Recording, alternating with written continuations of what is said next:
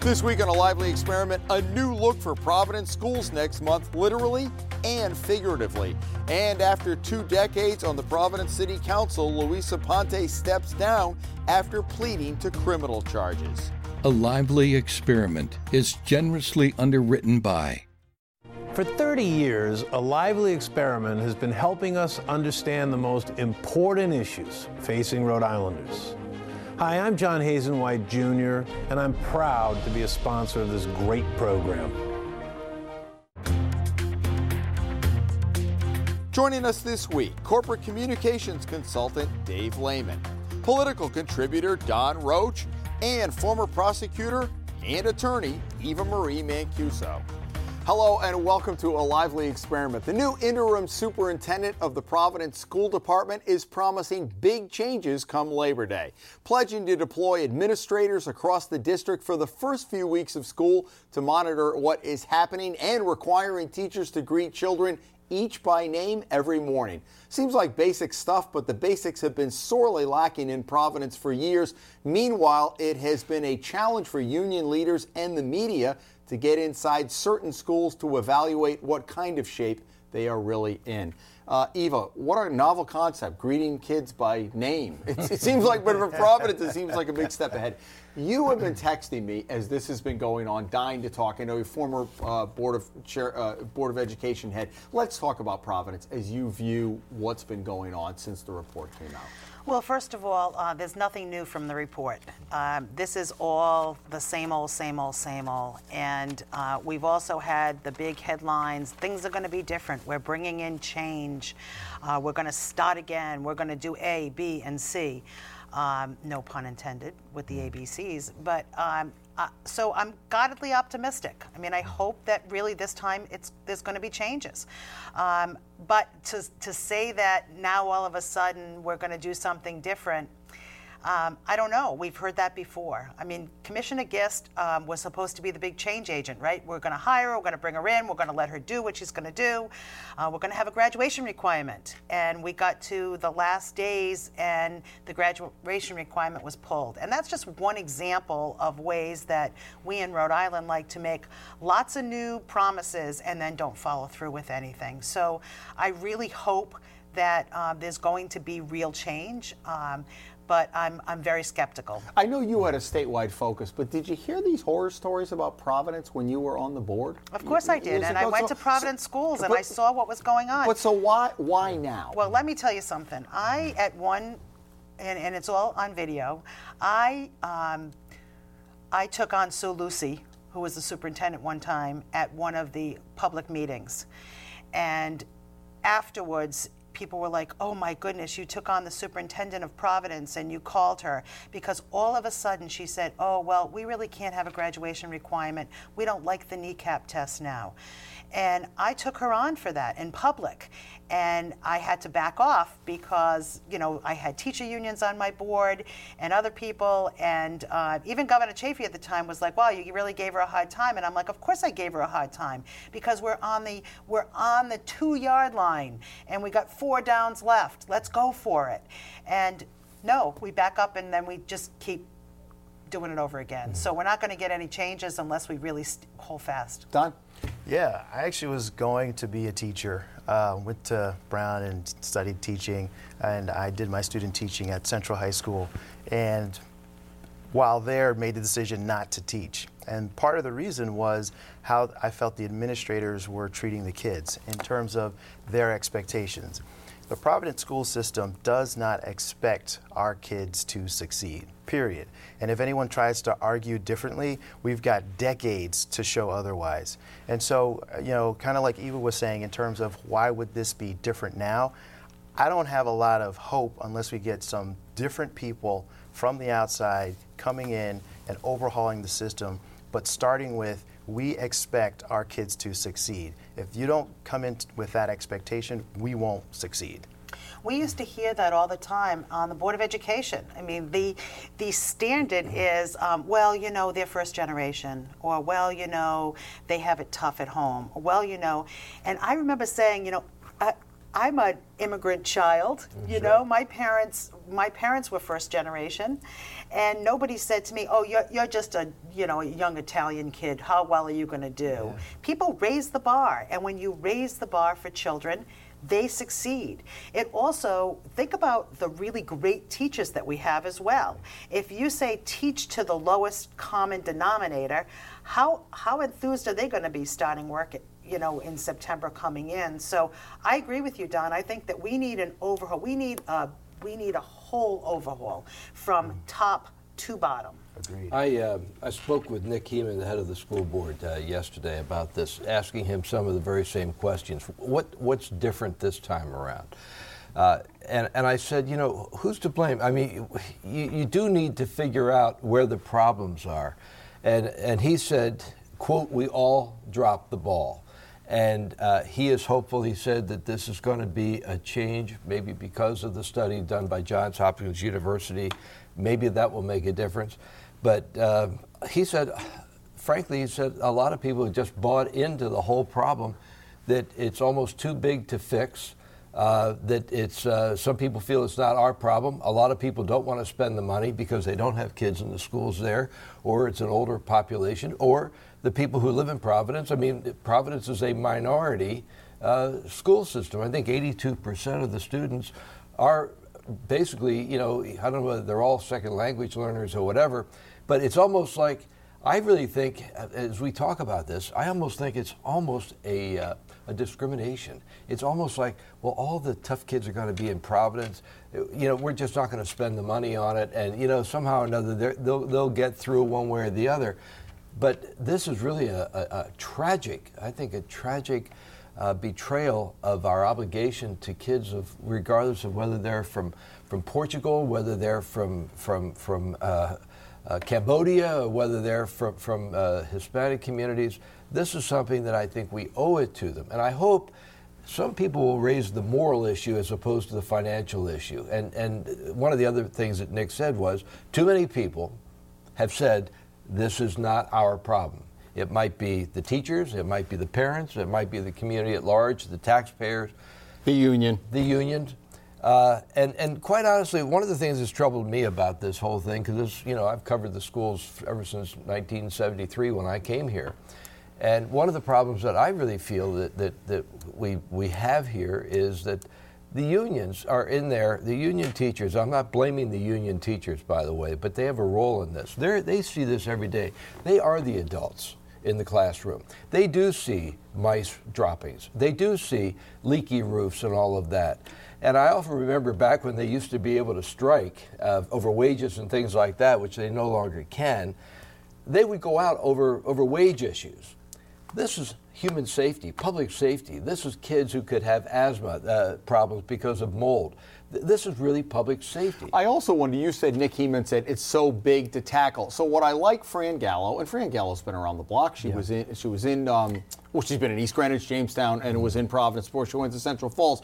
You know the basic stuff. We talked about it at the beginning. Greeting each name by ch- uh, child by name, which seems basic, but deploying administrators, get them out of the office, go into the schools, and then doing specific things like let's re maybe a cell phone policy. Let's reinforce y- you start little by little by little incrementally. Maybe that's the way to do it instead of thinking this huge thing that we have to tackle. How about if we just ask the people in the building? Because what I found when I was chair of the board, and I'd go in and I'd, I, I would talk to teachers or I would meet with administrators, they can tell you who the best teachers are in the building, and they'll they can tell you who the teachers are that need to find a new opportunity.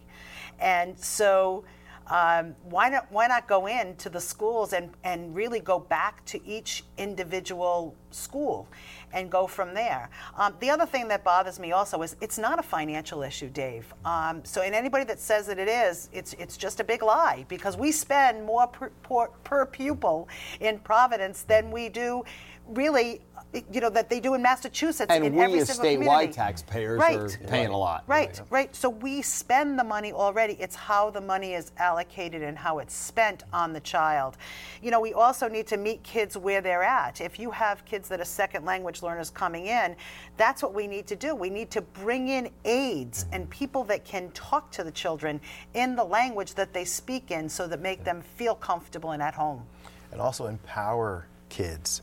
Expect more from them. My, my kids actually recently, um, this past year, are starting to go to uh, Catholic school. And we're in a good school system, but we thought the expectations of even that school system weren't high enough for our kids. And so put them into this school, and the expectations were a lot higher, and they performed a lot better. And they're English language speakers, but they were learning Spanish and uh, learning Spanish with kids who had been learning Spanish for years. And so they had to catch up. Um, and they had to work hard to catch up. Where I feel like we fail, especially in Providence, is that we don't set the expectation to the students and we don't give them the resources to help them catch up to some of the other students to meet that kind of like standard proficiency. And that's what we have to do. We have to start telling these kids, you have opportunity. You know, you're here, you're in school, and this is where you're going to learn and grow and, and go and do and do great things. We don't think that way, and we don't talk to the kids that way. And, and when you say the word charter school, everybody jumps up. Yeah. Oh my goodness! But you know what? They are uh, they are just a testament to what can be done when you raise expectations, you lengthen the school day, you put kids in uniform, you start you start really expecting the whole package. It's not just one thing. And parental involvement as well, um, teacher involvement, um, after schools, and what have you. We have the recipe. It's there in the charter schools. Now we just need to make it work in our public education. Do you want the final word on that? No, not really. I, I think uh, I think just the exasperation of what's happened there. Uh, again, we could have had this conversation on the first day that Lively Experiment went on the air, and, and unfortunately, the conversation would not be much different. And I think that's the shame of this whole thing. And I hope people like Nick Hemond and, and some of the other people who are dedicated to making this work, and I, and I hope that the teachers' unions will also uh, uh, be part of this, and because there are always going to be differences about how the best way it is to go on this. But I think empowering the the, uh, the principals as well to, to be able to run their own system. My only concern is a lot of these people have been so entrenched in the system, they're so demoralized. Are they going to have the energy and, the desire? Uh, and maybe even the talent to be able to rise to the challenge. Just finally, one just one minute before we move on, the new commissioner comes on, and, and I talked about this last week. Providence has sucked so much air out of the room. She's got to worry about the state too, and I wonder your thoughts as having sat in that chair as she comes in, being able to walk, chew gum at the same time, and what you know, the state has issues as well, and, and the challenge she faces. It seems to be all Providence now. Any thoughts on that? My thought is that, um, well, yeah, I Get could up do, earlier? I, I, I could do, you know, I could do 12 hours on this because All right, I try did- to confine 'cause I your- spent four years on it. Um, the state is um, is a big problem as well. Okay. It's a big problem. We'll leave it at that. That, we'll leave it at that. Well, well, that may be What a- live, what an lively uncut later. Go ahead. You know, I, I just wanted to address something that Dave said in terms of who dropped the ball. To me, I want everybody in the room to say, who cares who dropped the ball? The ball has been dropped. What do we do now? And let's come together, unions, teachers, administrators, students, and let's figure this out. Like, let's forget about the past because we know we suck. But now let's look to the future and how can we, you know, create a system where st- where kids can s- succeed. The On first a step note- is acceptance. On, on- Right. on a note of op- optimism here on that on Quickly. that point, I think that uh, we may be at that point. I think I think everybody may be so embarrassed profoundly by this that there's no second chance after this. So it may very well be that we may have reached that point where there is uh, sort of this rapprochement going on, and they're going to work through it. We know public embarrassment, particularly in the media, Yeah. is a uh, driving force. All right, it's a bit of, bit of a rough ride for the governor this week. The IGT contract continues to. Uh, uh, every day, Kathy Gregg is breaking uh, new things about uh, donations uh, and uh, the no bid contract. Plus, her uh, the governor's had some low poll numbers nationally. Her PUC nominee is pulled out. So this is not all about the governor, but the IGT thing has just been a thorn in her side. But I wondered what she was thinking, Dave. 20 year no bid contract in a technology field where things are changing rapidly. Uh, that was the same feeling that I had when I first read about it. The other thing that troubles me about this, this is a very complicated issue. Uh, it involves two lottery giants, uh, uh, certainly IGT, which is the, the, big, uh, the big kahuna. Uh, the concern that I have about this, and I, people will roll their eyes when, when they say this, this almost, to me, almost looks like we didn't learn a lesson from Curt Schilling's situation. Here you got we're, we're, sort of like putting our eggs in one basket without a whole lot of thought. It was dropped on the legislature almost uh, at, the, at, the 11th hour, and there was very little discussion of it. There will be more discussion because of all the issues that you've just brought up. I just don't know why you would ever have. I would never sign a contract. As an anchorman, I wouldn't sign a contract for 20 years because I may not want to be able to do it for 20 years. I might not be able to do it for 20 years, or I might not do it well for 20 years. The same thing with, with, with, with the, with the, my company you don't do anything for 20 years, especially in technology, which changes so much. And the fact is, it, it isn't fair. And I think Gina Raimondo was probably trying to do the right thing. She saw a thousand jobs guaranteed, essentially, for high, high, high uh, pay uh, for all these people. That is a good thing. But you know what? You don't. I think she really sold this thing, sold the state away on this without doing due diligence. Well, not yet. So I had similar feelings as Dave until I went back and saw that, you know, Don Carcieri basically did the same thing back in 2003. There was no bid 20 year contract for GTECH uh, back then. Um, and so for me, it's more of a, a, Rhode Island problem than a Gina Raimondo problem. Um, I just think, why can't we have other people bid on this process. I'm not as concerned about the 20 years, um, but I'm more concerned about that we just don't, just didn't make it a competitive process. And she did the same thing that Governor Carcieri did 16 years ago. And at the end of the day, IGT may be the company. She sure. had said, "Look, Twin River doesn't sure. really do this," and they do that. But when you catch the speaker by surprise, that's not yeah. a good look, right? And that's, and that's where I, uh, I was going to come into it. I don't believe it's a Rhode Island problem. I, I think that that's that's more of what the way people talk about it's Rhode Island, what have you. And I don't know if it was the best deal. The problem is always the transparency piece. You know, if you're going to have something that big and that involved, and you have a speaker who's very thoughtful. I mean, he is not the kind of guy who shoots from the hip. Uh, he's the kind of guy who wants to sit down, look at the plan, let's analyze it, let's have hearings, let's talk about it, even if it's behind the scenes. You're not going to negotiate a contract in public, but to not have the speaker involved in it and you need legislative approval, that to me just shows the arrogance of this governor. And that's what bothers me about the whole thing. Not only the transparency, but the arrogance. We don't really need the legislature. Well, you gotta look at where who's who's going to approve who's it. Gonna, who's going to approve it? Yeah. You know, so that's the big part of it that I look at and say, you know, doesn't isn't she learning her lesson? She's in her second term. Yeah, you cannot do these things it, behind the scenes. Alan Hassenfeld, who was who was offered to pay for an independent yeah. to, to, come in, he made you know, look, he he was in a business where I mean things were changing virtually week to week, month to month. The toy business, he said who knew what 3G was in 2000? Right. Think right. about that. Right. And what's going to be the next big right. thing? And who's going to be the new people on the block? You know, what about our, our bright kids that are coming out of school right now? Um, that URI, PC, that, yeah. you know, Brown, what have you? Just even right here in Rhode Island, that might have some new, new. Uh, innovative thing that comes out. I, you know, like Dave said, uh, Don, I, I got to take you, take you on on this. I, I think that kind of thinking you have is dangerous thinking, to be frank with you, because what that means is we never learn. If Don Carcieri did it in 2003, and I'd have to think about the circumstances back then, uh, I can't imagine that it, it, was really a good idea back then to do that. If we say, well, it, it was done before, so we shouldn't be so troubled that it's being done again, and, and again, I bring up the Curt Schilling thing. Did, did we learn anything from that? Putting all your eggs in one basket without opening it up and, and so forth. I think, I think there's some basic fundamentals here that when you have a huge contract with a lot of money and a lot at stake, remember, gambling is our third biggest source of, re- of uh, revenue in this state.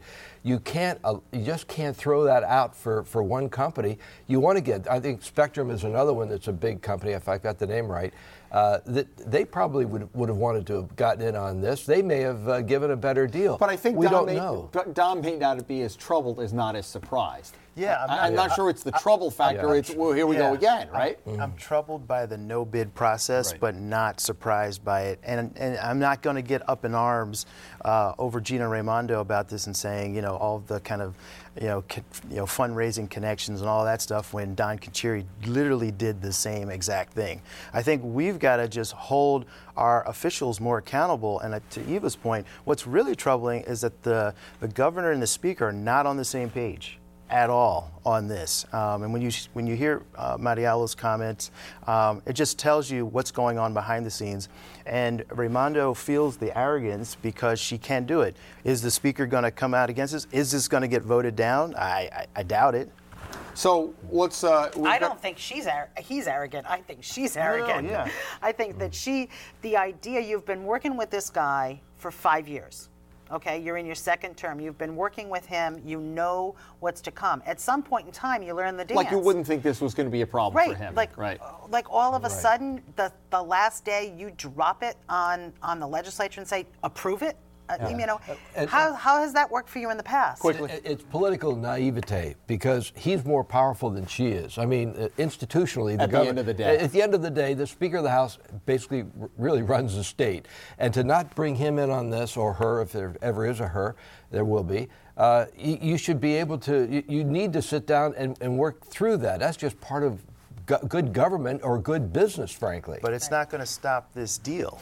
You know, I mean, that's, you know, she feels empowered to do this because the deal isn't going to be stopped, even though she brought in Mattiello at the last second. All right, Providence uh, Councilman Luis Aponte, probably to nobody's surprise, pled uh, no contest uh, to embezzlement charges. We were talking off camera a little bit about disagreement about you, Dave. You take issue with Peter Neronha's uh, approach to this, and then Eva from the prosecutor will bring you in a second. But, but what were some of your concerns Well- about no jail time? Yeah, yeah. The, the concern that I have, first of all, I think I have all the respect in the world for Peter Neronha, so it's not a personal thing at all. I think he's terrific, and he's a great contrast to the previous uh, holder of that job. I just was surprised that there wasn't any jail time. Uh, you know, the amount of money was not serious. It was thirteen thousand, almost fourteen thousand dollars that he embezzled. But here was a guy, again, a power figure. This guy was was president of the, of the council. le- yeah, council. leadership. Yep. Uh, you know, we've already had you know, Kevin Jackson, who is also part of his leadership team. He's in jail. Uh, it seems to me that even if the money was not great, it was when you contribute to somebody's political campaign. Uh, they are supposed to use that money for political activities, not to buy Netflix subscriptions and, and, and uh, store bought items for your own personal use. If you have that money in that and you've got people contributing to you and you're a powerful figure, people could be, could be giving you that money. You're taking it, you're abusing that money. It's illegal what you're doing with it. You get more people to, to contribute to you. Now they become a funding source for your own private life and you're going to you're certainly going to have some that's going to have some impact on your decisions if that person who's funding you the money and what you're going to do in terms of favoritism for them and nobody else out there knows that you've got this connection On the other financially. on the other side, the attorney general did say i he wanted a felony conviction, Right, which keeps him it. from, and he also wanted him to resign, and that was part of the deal. Put on your prosecutor's hat. I, I think he did absolutely the right thing with the facts before him. Um, it was his money. Um, you can call it political money, whatever, but he didn't take any public money. He didn't abuse the public trust to get the money.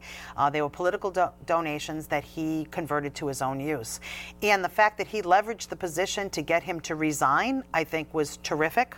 Um, so he's done, and he's got the felony conviction, so he can never run again. And I think, think, that's you would have had a hard time getting a jail uh, Absolutely. sentence before a judge Absolutely. with sentencing guidelines? Absolutely, because because you know what's coming out of it. Like I said, if you look at it, it's not Kevin Jackson's situation. No, it's Kevin's not worse. That was right. worse. It's not well. It's it's money that was given to him, and you know I think if you ask a political contributor if they give 50 bucks, if they care if they get a haircut with it or if they use it for a campaign brochure, most people are not going to care. They're giving to that candidate, and um, I think that. Um, the attorney general leveraged his position and did a great job to get the result that he did and that will you know luis aponte is gone from our political spectrum for the rest of his life So I agree that I think the Attorney General did a good job, but I don't agree that Luis Aponte didn't abuse the public trust because the the donations were to his campaign. I do care if a candidate uses funds for his own pers- his or her own personal use,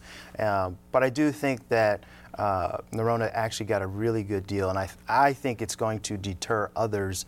Uh, I, at least I hope that it will deter others because if someone else does the same thing, I think actually they'll they'll receive a more harsh penalty. I don't think we. I disagree with you. I, it seems to me that nobody ever learns from this. You look at Buddy Cianci. Here's a guy who ran we the have city. to? No, no, no, but but we should because that that d- didn't didn't change Kevin Jackson and what he did. Another powerful councilman. He's behind bars. You've got uh, you know. Uh, uh, this case that we're talking about here with Louis Aponte, he apparently didn't learn from anything. And I think the Journal had an interesting point uh, in their editorial page when they said the other day, what does this particular lesson teach kids?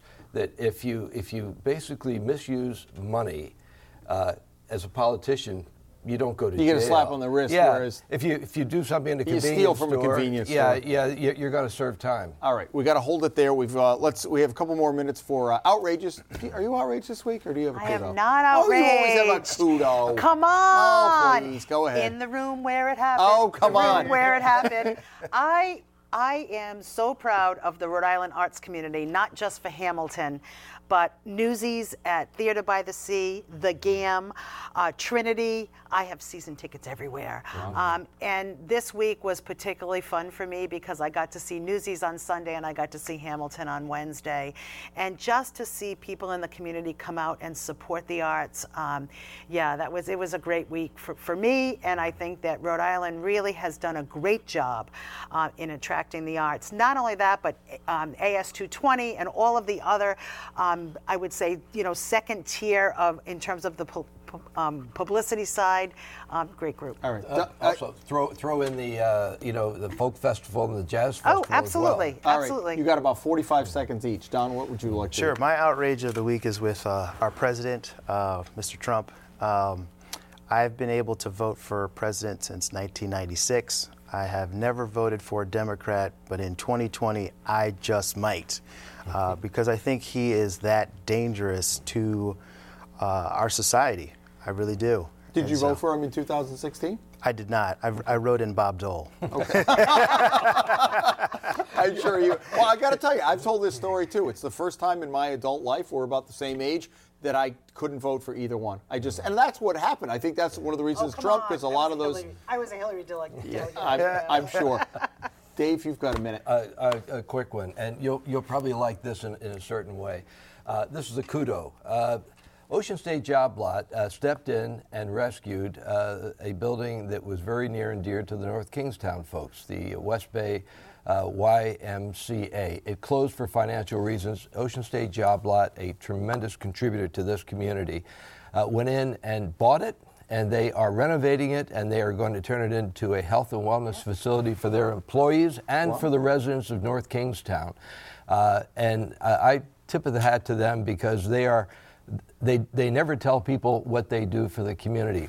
They support Trinity Rep, Make a Wish Foundation, well known for the Rhode Island Food Bank. And so here's a really good corporation in this uh, this state, Just headquartered kind in of North quiet, Kingstown. quietly getting it done. They, yeah, they believe you should you should give without remembering and take without forgetting. All right, that's a good note to end on. Folks, thank you for joining us this week. It is a fast 30 minutes. Dave, good to see you. Don, good to have you back. Eva, as always, she's going to be singing and dancing after the show. Folks, we uh, appreciate your joining us. We'll have all the latest next week. Come back next week as a lively experiment continues. Have a great week.